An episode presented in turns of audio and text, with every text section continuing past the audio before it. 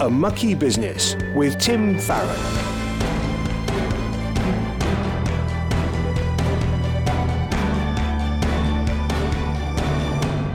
Hello, I'm Tim Farron, and welcome to the show which delves into the mucky business of politics through the eyes of Christians. Now, you might well think that politics is tainted by compromise and sin. Well, of course, you'd be right, but then again, so's everything else. And I think we should be praying in an informed way for our brothers and sisters who operate in and around the world of politics. Now, today, we're going to be joined by historian and author Tom Holland. We'll dig into some of the themes of his book, Dominion How the Christian Revolution Remade the World, and look ahead to the future of our nation. But first, on Sunday, world leaders, negotiators, business representatives, and international organizations land in Sharm el Sheikh in Egypt for the United Nations Climate Change Conference, known as COP27 now. It's difficult to believe that one year has already passed since Glasgow hosted COP26. In the last 12 months, we've seen more clearly than ever the catastrophic impacts of climate change. In Pakistan, an eight week monster monsoon flooded one third of the country's habitable land and destroyed more than 1 million homes. Kenya, Somalia, and Ethiopia experienced their worst drought in over 40 years. In Bangladesh and India, nine and a half million people were stranded by the worst flooding for a century. And we've seen the impact here at home too the UK experienced a new record high temperature of 40.3 degrees centigrade. We felt utterly helpless as the villages of Ashill and Wennington were torn apart by devastating wildfires. The material impacts of climate change on people whom God created and whom He loves is clearly a decree for Christians to step in and play our part. But even if drought, famine, and flooding weren't a reality affecting billions, our command as Christians to care for God's world would still stand. John Stott spoke about how God intends our care of the creation to reflect our love for the Creator. We love creation because He first loved us. We've spoken before about why we as Christians should care about the climate threat and how to avoid being dragged off by the culture war, which can sometimes surround it. So today, I want to think briefly about how we can care. Firstly, we can choose to live differently. It can feel like changing our lifestyle is nothing more than a drop in the ocean, but that doesn't mean we should not try. God is accustomed to using the small offerings that we can bring, and we are told not to despise the day of small things. And our example might make friends, family, or colleagues take notice, not just of our climate values, but of Jesus, who is the foundation of those values. Again, John Stott said, I sometimes wonder if there is anything more essential to evangelism than the Christ likeness of the evangelist. You could swap out your peanut butter or shampoo for a palm oil free brand, switch to a bank account that doesn't invest in fossil fuels, or make a habit of visiting the charity shop to see what's there. Just to be clear, I'm definitely not sponsored, but I can recommend the Ethical Consumer website and magazine or the Just Love Guide to Ethical Living to get you started. But change does also need to come from the top down. So, secondly, Christians should call on governments and businesses to account for their policies and practices which harm God's good creation. Tier Tearfund's It's Time to Deliver campaign calls on the UK government to ensure the promise made in 2009 to give $100 billion a year to help climate vulnerable nations is met. Christian Aid's Hack the Agenda campaign is asking world leaders to make polluters pay for the damage they cause. Let's pray for them as they attend COP27 and continue to meet with MPs in Parliament. You can add your voice by signing their petitions online or going to see your MP or writing to them. Against the backdrop of domestic, economic, and cost of living crises, the war in Ukraine, and our emergence from a pandemic, there is a real danger that climate change can feel a crisis too far something that we haven't got the time to deal with just now. But if we are to love our neighbours and to be obedient to God in caring for His good creation, then we do not have the right to treat global warming as anything less than our greatest earthly threat. Left or right, red, blue, or yellow, if we are Christians, then the threat of catastrophic climate change is real, and we need to respond with compassion and wisdom. We face a massive problem, but then again, we have a massive and awesome God. So, as we always say on this show, don't panic, but do care. Care deeply and care practically. A Mucky Business with Tim Farron. Well, so to our guest this week, we're delighted to be speaking to the author and historian uh, Tom Holland, just back from the States. How are you? I'm feeling a little bit jet lagged. I'm going to be honest. so, uh, but you know, bright and up bright and early. Even though for me, it's the kind of you know what is it? It's the middle of the night. I think. But I'm sure you're as bright as the rest of us. You may have come down from your normal high standing. I'll and, do my uh, best, just like the rest of us now. So, uh, but Tom, let's start off and ask you a little bit about faith. What do you mean by faith, or what does faith mean to you? On a personal level, am I a Christian? Yeah. Um, well, in the most fundamental sense, yes, because uh, I've come to the conclusion that in almost everything I, I think and believe is so shaped by Christianity that it would be insane for me um, not to be not to identify as Christian. But obviously, for, for, for most Christians, believing in God and is, is, an essential part of it. And I do slightly struggle with that. Um, I was I was raised in the Church of England. Um, my mother remains for me an absolute kind of model of of how to behave. Um, she she's very very devout Christian.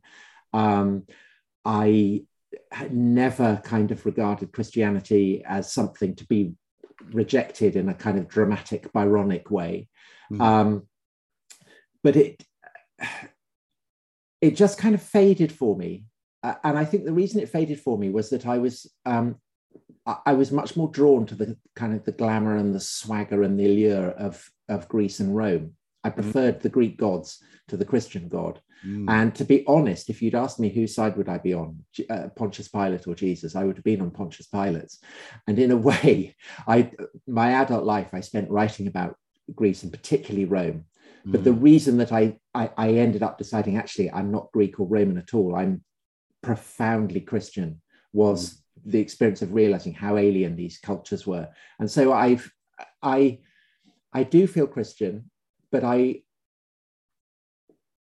I would like to go the whole hog. I, you know, I'd I'd like to to hang for a sheep as uh, you know, I might as well hang for a sheep as well as lamb. I would like to believe in the resurrection. I would like to believe in the angels. I'd like to believe in all that kind of stuff and I, I, there are times where I do, and there are times where I don't. Right. This is amazing. I mean, I, I would um, just something I came across the other day: the notion of of faith being not how you how strongly your faith is felt in a thing, but how strong the thing in which you have your faith held in is. If you're jumping off a cliff or you fall off a cliff, more likely, and you grab hold of a tree sticking out of it, and it saves you. It's not the confidence that you had in that tree that saves you. right. Well, I, I, you see, I think um, that for me, it's perhaps uh, it's about trying to find kind of rhythms. So, so one of the things I noticed in the lockdown was that my sense of time had been completely dissolved. The yeah. punctuation marks that enable you to mark the passing of the year had basically been erased and so I started marking the uh, the rhythms of the Christian year mm. because I'd found doing doing the work on um, Dominion, my book about the history of Christianity, that uh, these were incredibly important, and in a sense, they seem to have been erased from a lot of the Christian understanding. Mm. I think because because we've been modernized, because we've gone through the Industrial Revolution, because of the 20th century. Yeah. Um, our sensitivity to the rhythms of the year had been dissolved but finding but going back to the um, to, to those christian festivals and mm-hmm. reflecting on everything that people had written about them how they'd experienced them and kind of in a way meditating on them. I do find has provided a kind of structure to the air and to my ability to uh, feel what christianity had meant to past generations of christians so let's just look at that. So the, the thesis, if you like, behind Dominion, and you tell me if I've got this wrong, um, but obviously its subtitle is "The Making of the Western Mind." Here I here I have it, my well thumbed copy. It's um, a lovely thing to see. Yes, indeed. Uh, you would like to hear I've got a Viz uh, Viz bookmark, which is rather kind of um, uh, yeah, it's very intuitive. there you go. But but the the making of the Western mind. The thesis is that society, Western culture, dare I say it, small L, small d, Western liberal democracy, is really hard to imagine and almost impossible to understand without considering uh, the role that Christianity has had in in shaping it. So, if you can unpack that in a minute or two. well, well, it's it's a cliche way of putting it, but, but, essentially, my argument is is that we are goldfish swimming in in Christian waters, mm. and that we the the the influence of Christianity on the way that we believe, think, our assumptions, our attitudes, even the very words that we use, mm. is so saturated in in in Christianity that, um, in a way, we've come to mistake it for human nature. Mm. Uh, the, the temptation for us is to assume that the things that we think are just have are, are natural to humanity across the, the entire face of the planet and and back through time. And I think it gives us a kind of cultural arrogance. We hmm. assume mm. that the things that we believe are givens and we measure everybody else against that. But but they're culturally contingent. And one of the things, one of the thing, one of the strange things about Christianity is that I think it contains within itself the seeds of its own destruction. It it most obviously, perhaps, it has as its core symbol someone being tortured to death by an oppressive state apparatus. Yeah. And so, even as it aspires to convert the entire world, it is also suspicious of the means that are required to do that.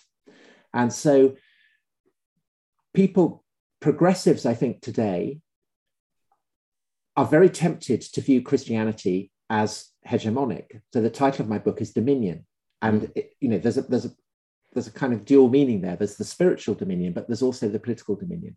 Mm. And so what what progressives in the West have been very effective at is condemning Christianity, but for highly Christian reasons.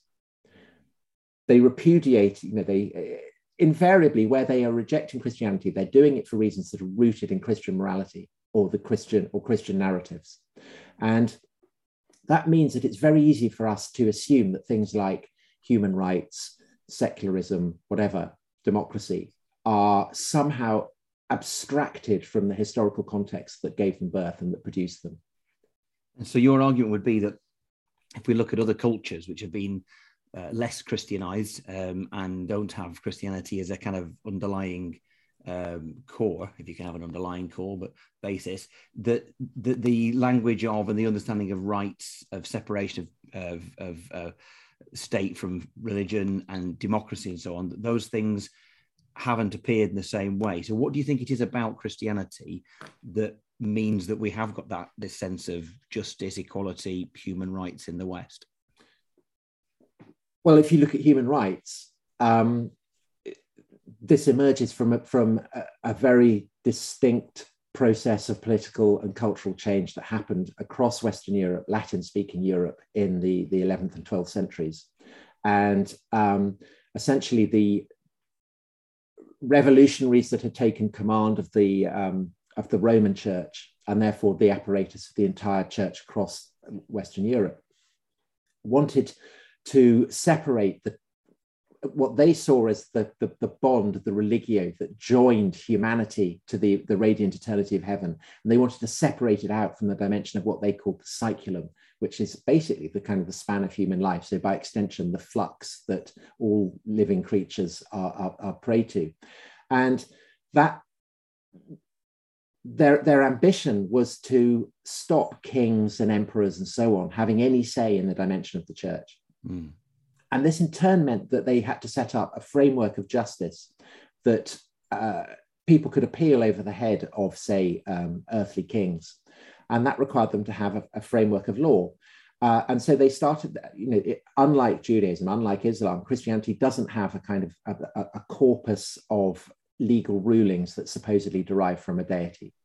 So lawyers, um, and this is this is the whole kind of beginning of universities. Basically, people from across Europe start to gather to, to, to, to, to try and construct a, a, corpus of law that will enable um, uh, the, the, the church to know how they can provide justice to, to people. And so they look at the New Testament, and there they read that Christ says that um, the rich have an obligation to care for the poor. You know, if they're thirsty, then you should give them water. If they're uh, if they're naked, you should give them clothes. And the, the, the, the corollary of that, of course, is that um, if the rich have a duty to give the poor these various things, then the right the poor have a right to have them. And it's essentially that insight that over the course of the centuries, and evolving, of course, in response to all kinds of developments, such as the Reformation, the Enlightenment, the French Revolution, and so on. But that is the that is the origin, that is the wellspring of our concept of rights, and it's a very potent one, and it's one that can, uh, can be abstracted from the Christian context and kind of packaged as something that is universal. But it's not in, in its in its source. It's not universal as you see, for instance, with say with China, in dialogue with China, China is a great and ancient civilization, a great civilizational power. Um, and the, the assumption of Western human rights lawyers that there must be human rights in the legacy of Chinese history reflects, I think, a form of Western arrogance. Mm. A Mucky Business with Tim Farron. We're talking to the historian and author Tom Holland. Tom, that understanding that, for example, China being a great civilization, but with a very different concept of what human rights means, versus the West with a kind of Christian understanding of human rights that we have a duty to the poor and therefore the poor have rights to us to perform those duties. Does that, in your mind, anyway, in any way, clash with the kind of a Christian understanding that uh, yes, our culture does form us, but also if we are made in the image of the Creator, then we have his fingerprints prints on us and indeed in our morality that we know right from wrong. We have an imprint of morality upon us in our DNA because we're made in the image of, of God. Do you think there is a clash between nature and nurture? Is it possible to believe that both are the case? Well, you asked me about my, you know, my my faith. When I when I believe, I believe that um, that, that as Paul says, the law is written on the heart. But when I don't, I see it all as just culturally contingent, and mm. that our understanding of morality is just one of multiple shades of morality. Mm. That um, the very different understanding of morality that, say, the Spartans or the Romans had, mm. are they any less valid? Mm. In, in which case, then I guess what you're suggesting is that the, the things that many people who count themselves as progressives, as small L liberals um, across the political spectrum in the West, the things that they and we count as being all important, they are related to a Christian understanding of the world. And if that's the case, if there is a decline of the West, which I think there probably is in our influence in, in the world, um, might that be because the West is getting cut off from the values that underpinned it? Uh, well, I think uh, if you talk about the decline of the West, uh, it's an it's an economic and a geopolitical decline, mm. and I think the corollary of that is that therefore our cultural influence starts to fade, um, and I think a measure of that, say, is you you talked about the secular. The, that thing I was talking about, the Pope and the, and the, the, the kings and the emperors in the early Middle Ages, I mean, mm. it may seem kind of impossibly distant from 21st century geopolitics, but it isn't actually, because in the long run, that sets up the idea of there being these two dimensions, religio and the saeculum, religion and the secular, as it comes mm. to, to be understood.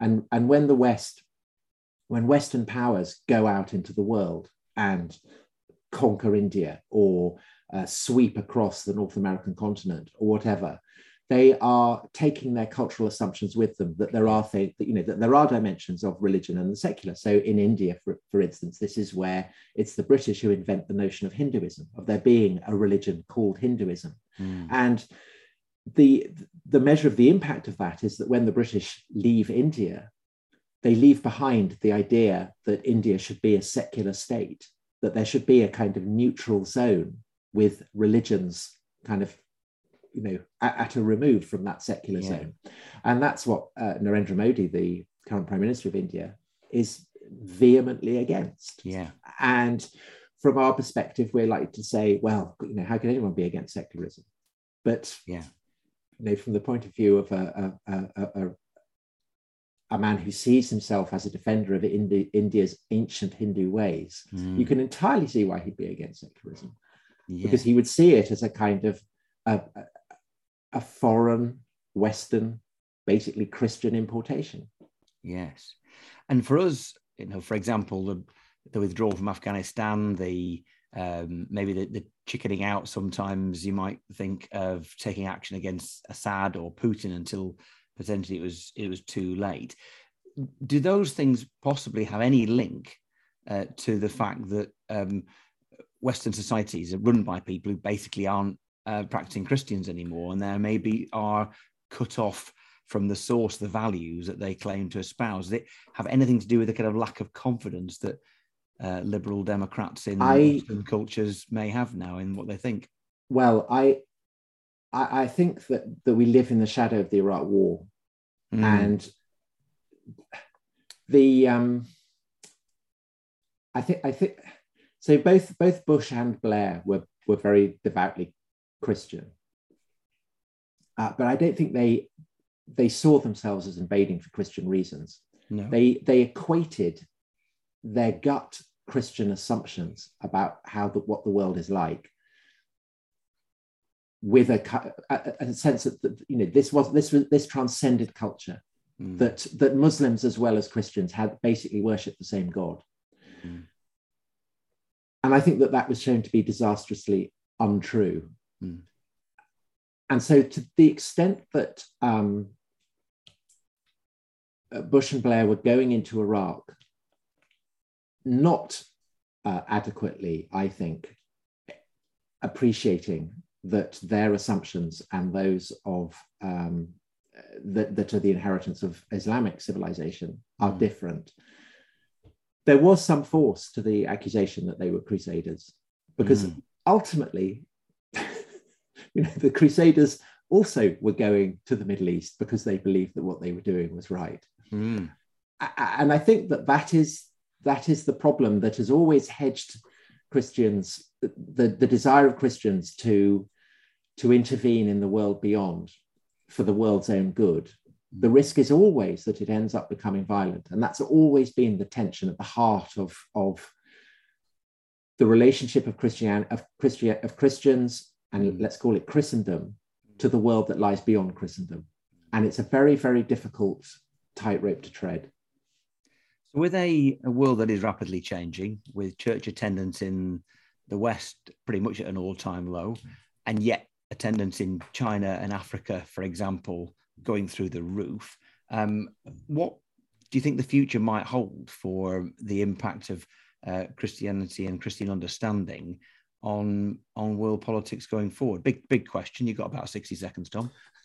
Well, I think I think that um, the, the, fastest growing Christian denomination is Pentecostalism, which mm. has very very committed to this idea of the Spirit moving. And I think if you look at uh, Africa, in fact, if you look at um, South America and the impact mm, of Pentecostalism yeah. on, on the very, very Catholic countries of, of South America, if you look at China, Korea, and so on, I think you, you do have the sense of the spirit blast of the Pentecostal flame moving through the world.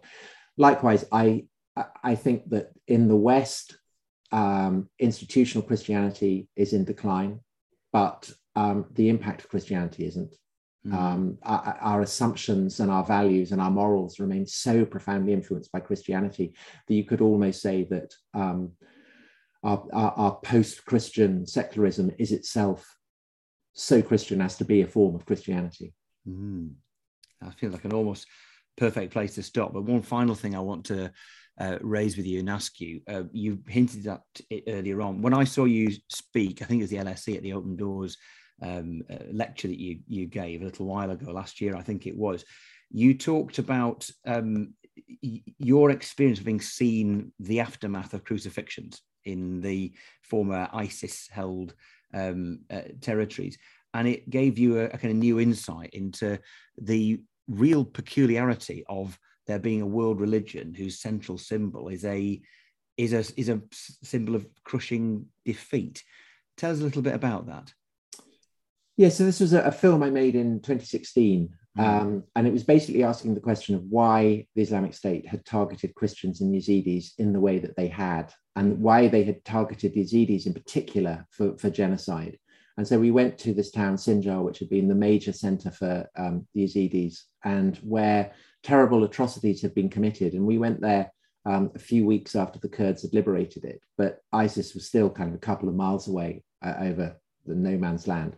And for me, I had read so much about the Romans. And when the Romans capture a city, they crucify the men and they enslave the women. And to go into a city where exactly that had happened where men had been crucified and where women had been enslaved, and indeed young girls had been enslaved, opened up this kind of existential sense for me of what it would have been like, what it is like to be in a world where the cross means for people what it had meant for the Romans, mm. that it's an emblem of power, that it's an emblem of their uh, their right to torture to death those who oppose them, and and that this this torture is is is seen as good, is seen as a moral positive. positive, and um, I I came back from that and I rewrote the opening to Dominion to focus very much on the crucifixion and the weirdness of an emblem to the Romans was, was an emblem of power becoming an emblem of the opposite. Um, and all the paradoxes that are kind of bundled up with that, because of course, uh, in the long run, the cross is now the most recognized symbol that humanity's ever had. Um, and so again, that that idea that its dominion is both spiritual and political, and all the paradoxes associated with that. Well, Tom, I my, my, my final, obviously biased Christian word on this is that you wouldn't invent a religion like that. that surely has to be something God given which is so utterly uh, counterintuitive. But Tom, absolute pleasure talking to you. I wish we had longer. Um, and but to recommend uh, the book Dominion to all of our listeners, uh, it's a wonderful, wonderful book. Tom, you're working on another book. You've got something coming out soon. I have uh, next year. It's a book called Pax, and it's about the heyday of the Roman Empire. So uh, it it includes the, the sack of Jerusalem by the legions, Pompey, Hadrian. Great stuff. Wonderful. We're looking forward to it. And Tom, an honour to have you on the show. Thank you ever so much. Thank you. Bye bye. Each week, we give you, the listener, the opportunity to ask any question you would like about this mucky business of politics. It may be how an aspect of this world impacts us Christians who work within it, or maybe there's a particular issue that you're struggling to make sense of. I'd love to hear from you and attempt an answer. So drop me an email to farron at premier.org.uk. This week, James has been in touch and he asks the following I particularly remember the newspaper profile about you a few years ago, where an anonymous Lib Dem colleague was quoted as calling you, and I quote, a treacherous God botherer, close quote. So my question is particularly personal. How do you, as a Christian, deal with the ruthlessness, anger, and sheer nastiness which seems to be the norm in politics? Now, this was a few years ago, and I think it was during the coalition when I'd voted against the party line on something or other, and I it may or may not have been as a direct consequence of my faith. I, looking back on it, you can probably tell from my tone, I find the line quite amusing. But having said that, I suppose if I was um, I mean, God botherer is a phrase that is is is used as a slur, and if it was a slur used about somebody of another faith or another background, you can be sure that uh, there would have been action taken and very swiftly. So maybe it is true that Christians uh, don't have the same level of protection when it comes to discrimination as as other groups. I always say, um, as a Christian, all of that doesn't bother me too much as a Christian because we're told we're going to be we're going to be persecuted and suffer and being slagged off a bit is not much of a persecution compared to people um, in other countries who are believers. Um, but it does trouble me as a liberal um, that we discriminate against people because of their faith. And you asked more gen- generally, James, about how we deal with the nastiness and the unpleasantness that's in politics. Look, it's a great challenge to us as Christians to make sure we don't follow that route, that we remain gracious. And if we do lose our temper, our cool, or indeed act in a way which isn't gracious ourselves, that we repent of it privately and to God, but also publicly. We have an opportunity just to live differently and um, to play the uh, the player and not the ball, if you like. And as others have said before me, to uh, behave as though we belong far more to the kingdom than we do to our tribe. So it's a challenge, but actually it's quite a good opportunity for us to shine and be different. If you have a question for Tim, email farron at premier.org.uk. Well, let's join together in prayer as we end our time uh, this week together. Loving Heavenly Father, we thank you for all those people going to COP27. We pray for the leaders who aren't there, China and India and other important powers who may be represented there in some small way, but their leadership isn't apparently. We lift up the leaders of all nations that at COP27 and away from that table, uh, there would be discussions that would lead to real action that would put the care and nurture of your creation at its heart and love of our neighbours also at its heart, remembering always that our neighbours include people we've never met and indeed who've not yet been born. It is our care for them, our love for them, which should guide how we uh, ensure that we protect our planet. Give us wisdom, give our leaders wisdom that action will be taken, ambitious action that will make people's lives better and avert disaster. Um, we thank you for all those people who uh, work in the world of uh, politics in this country, and in particular around the Treasury and the government as they think about their plans for uh, the autumn statement, that they would consider the poor, they would consider those who are most in need as they draw up their plans. We thank you for Tom Holland. We thank you for all those who look at the history that surrounds the uh, writing of the Gospels and the establishment of the Christian faith. Um, we pray that as they look at the facts, that you would speak to them um, simply and to their hearts and draw them to put their trust in you, Lord Jesus. We thank you for uh, the opportunity to speak about the gospel in this country and that we have that freedom. And we pray all these things in the name of Jesus Christ. Amen. Well, look, thank you so much for joining us for this week's show. Don't forget you can catch up on past episodes, which feature interviews with party leaders, former government ministers, and MPs from all the major parties. Just search for a mucky business on your chosen podcast provider or head to premierchristianradio.com forward slash a mucky business. Been wonderful to have you with us. See you soon.